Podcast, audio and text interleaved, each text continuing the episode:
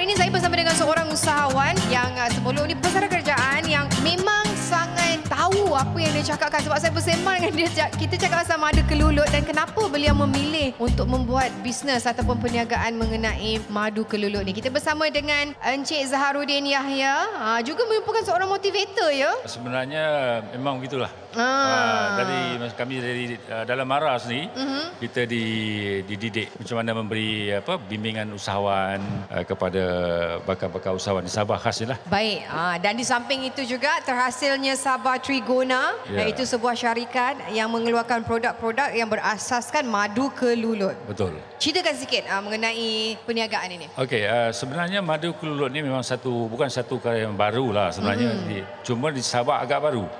Hmm. Barulah, baru boom kata orang tu. Aha. Tetapi sebenarnya madu kelulut dia sebenarnya dah banyak dah lima tahun lepas dah. Betul, dah, betul. Eh? Ha, tetapi rupanya di Sabah ni dia punya sumber sumber kepada madu kelulut cukup banyak. Maknanya Yes. dia uh, sumber di hutan banyak di, di Sabah ni. Kalau di Semenanjung dia madu kelulut ataupun stainless bee ni datang daripada uh, di, di, di masuk Diternak. diternak dalam batang kayu. Hmm. Tetapi di Sabah batang kayu pun dia masuk juga dan buluh pun masuk juga. Maksudnya lebah ni Zim, ah, kelulut ni sendiri Dia ternak dalam sendiri dah. Dia dalam, pergi sendiri, bukan kita letak? Bukan kita umpan. Ah. Ah. itu dia punya. Jadi itu Ah, keistimewaan. jadi itulah dia punya um, asalnya macam mana saya boleh terlibat dalam peternakan lebah kulut dan jualan Ah. ini ya sebenarnya di Sabah ni. Uh, sebelum ni banyaklah bisnes saya buat selepas pencen ya. Ah. Banyak buka restoran, motivation buat itu semualah mm consultant dan bila peringkat umur dah 65 ni saya nak ubah yang lain lah. Ah, ah. Ah, jadi ikut tenaga kita. Dan apa yang saya dapat ialah apabila kami mencari di mana apa sebenarnya madu kulut ni. Okey. Dan apabila dapat dia punya sumber di mana boleh belajar madu kulut ni, jadi saya dengan Puan Jasim isteri saya lah. Mm-hmm. Isteri saya orang Ranau, orang Sabah. Orang Ranau, orang Sabah. ah.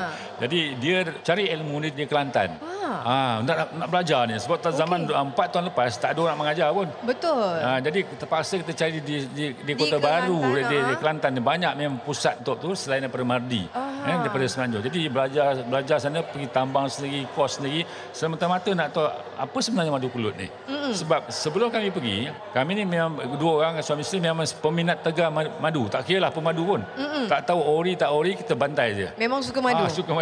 Ah, ah, okey. Tetapi tak tahu macam mana sebenarnya madu-madu yang asli. Ah. Penilaian. Jadi satu hari tu ah, kami pergi ke Gaya Street, Mhm. terjumpa orang jual madu. Okey. Saya tanya madu apa? Dia kata madu kelulut. Ah, ni bagus kata. Memang kita cari madu kelulut. Saya tanya dari mana datang ah, ni. Dia kata di Gunung Mas, kawasan dekat uh, jalan ke Keningau. Ah. Saya tahu kawasan memang kawasan sejuk. So saya percaya ini adalah ori. Tanya dia kata ori, ori. So kita belilah dalam uh, satu botol dalam RM30 lebih kurang. Mm-mm. Dan kami gun- dah consume 3 bulan. Nak tengok apa Ah, kesan dia. Tetapi apabila rumah saya dapat uh, information ada kursus di sana, dia pergi belajar selama tiga hari sana, tambang sendiri, kos sendiri. Uh-uh.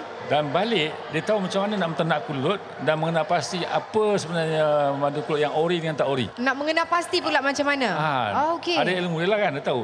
Jadi bila balik, kebetulan yang baki yang lama tu, di Gaya Street tu, Mhm. ada sikit dan yang bawa yang daripada ori, daripada kumang kerian tu, satu botol. So kami ah, so kami test. Mhm. Dia kata kalau madu kulut yang yang original, you bakar dalam sudu dalam tu, dia dia dalam uh, dalam dalam apa dalam dibakar dia akan keluar buih atau Ah. uh bukan buih, mendidih lah. Ah, menggelegak. Ah, menggelegak ya, menggelegak. Bila menggelegak, habis tak ada langsung kesan-kesan gula. Mhm. Dia habis macam tu saja. Tetapi bila kami ambil yang gaya stick yang beli tu, Mhm. kami letak tu, kita bakar, habis saja ada kak-kak gulitan hitam. Bermakna yang kami makan selama ni adalah gula, bukannya ori. Oh ya. Ah, itu cara dia. Jadi dari research itu kita tahu rupanya di Sabah ni dan kami dapat information di Sabah ialah hub sebenarnya, hub madu kulut Hmm. yang asli. Jadi kami pun bercarilah ke kawasan Kiulu, Tamparuli, tanya orang sekampung situ di mana orang menternak kulut dan dapat informasi jumpa dengan tuan punya ladang tu. Mm-mm. Dan dia ada lebih kurang dalam uh, 25 bat, uh, ruas buluh tadi. Ah, de- dekat sebelah sebelah rumah saja. Ah. Dan apa yang terjadi ialah kita tengok dia tak ada buat apa. Dia hanya letak saja as hobi ya kata orang tu kan. Ah. Hobi je lah untuk makan sendiri. Madu tu kan. Okey, sayangnya. Ah, ah, sayang.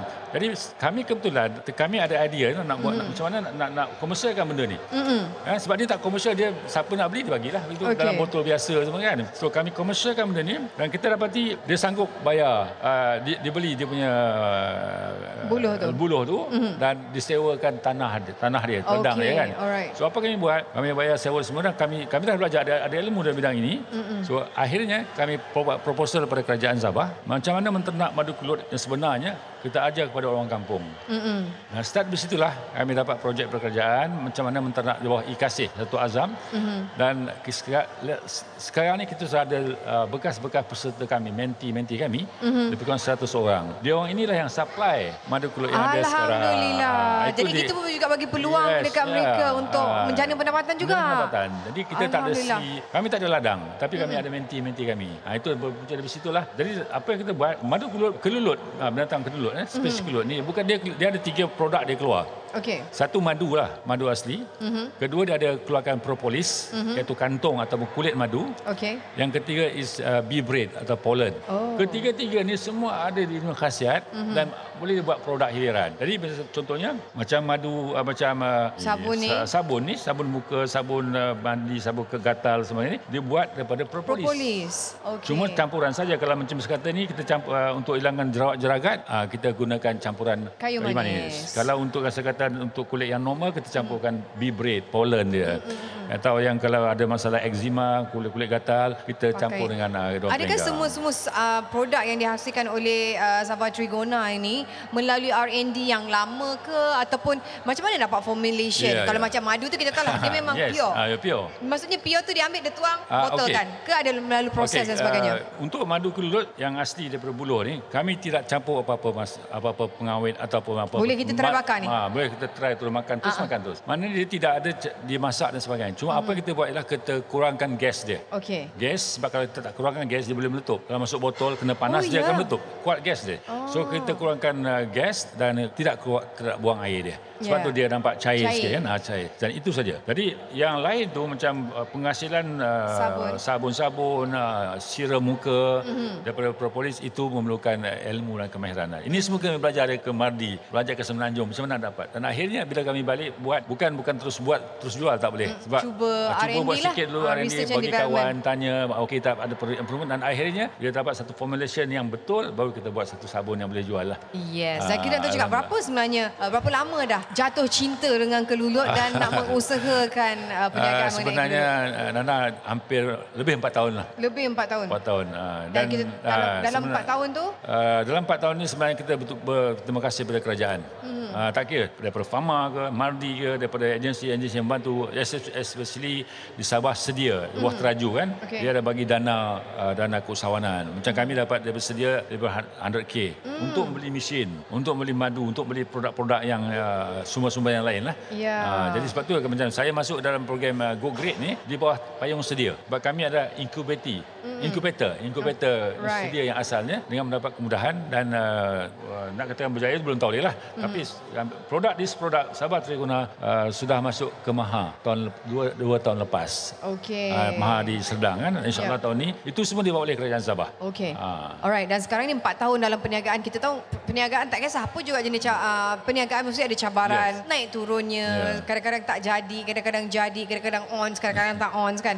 Uh, itu kita cerita macam cab- cabarannya later. Tapi saya nak tahu sebenarnya berapa agaknya modal yang dikeluarkan. Uh, yang tak kisahlah mem- menggunakan dana ataupun Ya. tidak tapi mula-mula untuk menjalankan bisnes uh, madu kelulut ni banyak tak Ah, modal yang dikeluarkan? Sebenarnya di saya kata tadi di Sabah sumber kelulut Banyak. ni banyak. Mm-mm. Dia tak perlu modal yang besar. Mm-hmm. Okey, pertama Mesin mungkin, raw material. raw material okey, sama nak macam mana nak ambil mm-hmm. koloni dia. Okey. Sebab koloni dia dalam batang kayu. Okey. Batang kayu biasa di hutan. Mm-mm. Jadi kalau hutan bu- bukan orang punya, dia boleh Ambil je lah. potong lah. Ha-ha. Potong bawa balik ke kebun dia. Kan? Dia ambil Kalau- free lah, tak ada apa-apa bayaran kan. Tetapi bagi orang yang tak ada koloni, yang tak boleh pergi ke hutan, dia nak beli kan tu, tek koloni pun sekarang dah mahal. Satu koloni tak lari daripada 250. Wow. Masa saya dulu baru 100 saja. Hmm. Ah, sekarang dah tahu dah. Makan makan mahal Amalnya lah. mahal. Ah, jadi lepas tu kena belajarlah dengan Mardi. Macam even kami sendiri pun, kami adalah konsultan kepada kerajaan negeri Sabah. Mm-hmm. Uh, di, di, di Kementerian Pertanian mengajar macam mana menternak kelulut. Kami uh-huh. ada dipanggil oleh uh, Amanah ATR panggil, Mara ada panggil, pihak-pihak tertentu panggil untuk mengajar pada orang yang tertentu nak belajar ilmu menternak kelulut ni. Okey, selepas kita dapat ilmu, kita dah boleh menjalankan Yes. perjalanan uh, perniagaan kita. Kita dah tahu dah nak kat mana kita nak ambil uh, supply madu kelulut sebab Ya. uh, kita menti-menti kita ni dah buat dah ni. Ya. Kita ambil pada diorang peluang peluang dia menjana pendapatan dan keuntungan kalau nak dikirakan dengan perniagaan uh, madu kelulut sendiri dan uh, produk-produk hiliran yang sabun ini keuntungan bulanan kalau boleh dikongsikan Ya. figurnya ataupun dari segi kuantiti yang berjaya dijual Kalau um, kita ambil beginilah, satu expo lah. Begini, Okey, satu macam ni, eh. satu expo dua Ah, hari. Dua hari. Kita boleh jual dalam hampir seribu sehari. seribu botol ataupun Bot- seribu ah, nilai seribu ringgit Nilai ringgit. Oh. Termasuk semua produk hiliran mm-hmm. ataupun dia punya Madu madu, kelulut. Ah, tetapi Wow. dalam industri kelulut, madu lah, kita mm. tak boleh base atau ber, ber, bergantung pada penjualan madu. tak boleh Dia tidak ke mana. Sebab orang, nanti maksud saya, lalu empat tahun lepas saya berjual, mungkin saya seorang Ya, atau dua orang. Hari ini, pengusaha madu, penternak madu, ramai. dah ber, berpuluh mm dan produk masing-masing dah ada. Jadi apa cara yang kita nak buat? Kita kita kena apa diversifikan mm madu kulut tu. Contoh okey, madu kulut asli kita buat madu kulut herba.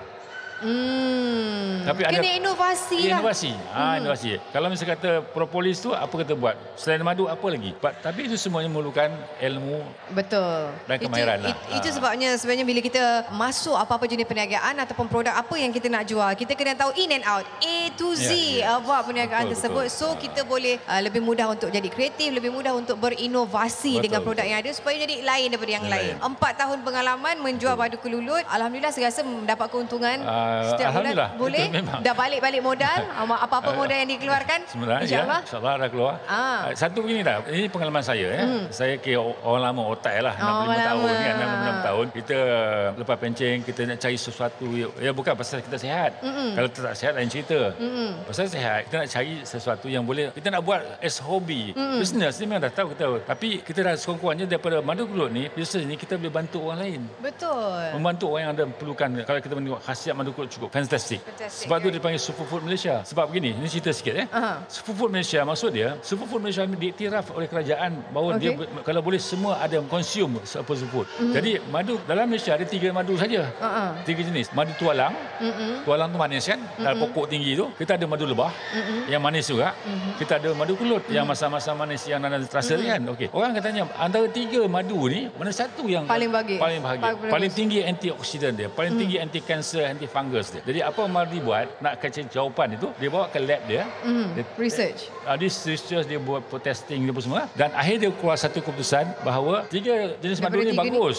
Memang ada khasiat masing-masing. Tetapi ketinggian antioksidan madu kulut ada 10 kali ganda Daripada madu antioksidan tualang. daripada madu tualang. Dan Itu itu. Wow. So dia recommendation the Madi recommendation tu pada PM, PM setuju untuk men- mengiktiraf madu kulut ni sebagai superfood Malaysia. Dan uh, saya nak doakan yang terbaik untuk Encik Zaharudin dalam bisnes uh, madu kelulut dan dalam masa yang sama juga memberi peluang kepada orang-orang lain. Ada juga buka ejen ke stokis? Setakat ni belum ada. Ha, tu Oh. saya- dalam Ah, expo okey, boleh, ni, boleh, boleh. Dalam Ah. expo ni saya menjemput siapa-siapa yang berminat. Mm-mm. Uh, macam online banyaklah. Ha, web Facebook, WhatsApp tu memang ada. Dan even buat. uh, saya cuma nak kongsi sikit pengalaman. Di Semenanjung, madu kelulut dia dia diternak. Mm-hmm. Okey, diternak. Yang kita punya Sabah hutan. Hutan. Wildnya. You rasa dia rasa lebih tajam dan kuat. Mm-hmm. Sebab sumber makanan mempengaruhi rasa. Uh, jadi apa yang berlaku macam kami uh, pergi Maha jualan di expo. Saya suka pergi di Semenanjung.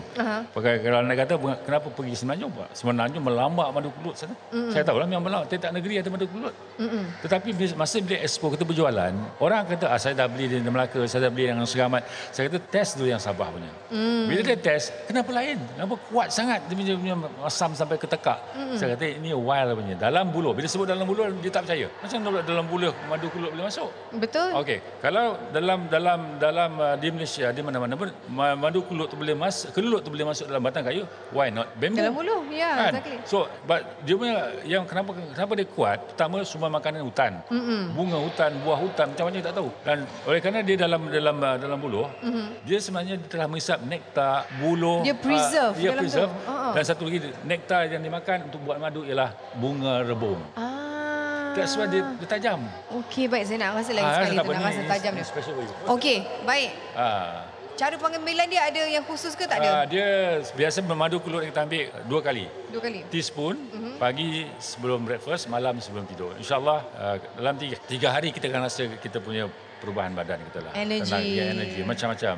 Right. Dan yang baru produk yang kami baru buat sekarang ni ialah uh, kita buat tapai tapai madu kelut. Alamak. Ah, that's tapai maksud dia tercampur dengan madu kelulut ni campur dengan asam kerubi ya, macam-macam tak supaya just untuk orang perempuan turun slim turun berat badan. Ah Wow. itu dia punya. ah. Itu masih lagi dalam R&D lah, R&D, dalam, ah, dalam R&D. research dan Yes, development yes, lagi yes, lah tu. yes, yes. Okey, baiklah. Terima kasih sekali lagi kepada Encik Zarudin atas perkongsian hari ini. Ah, Bersemangat saya nak cuba uh, pastikan hari-hari saya ambil madu kelulut in the Ya. morning.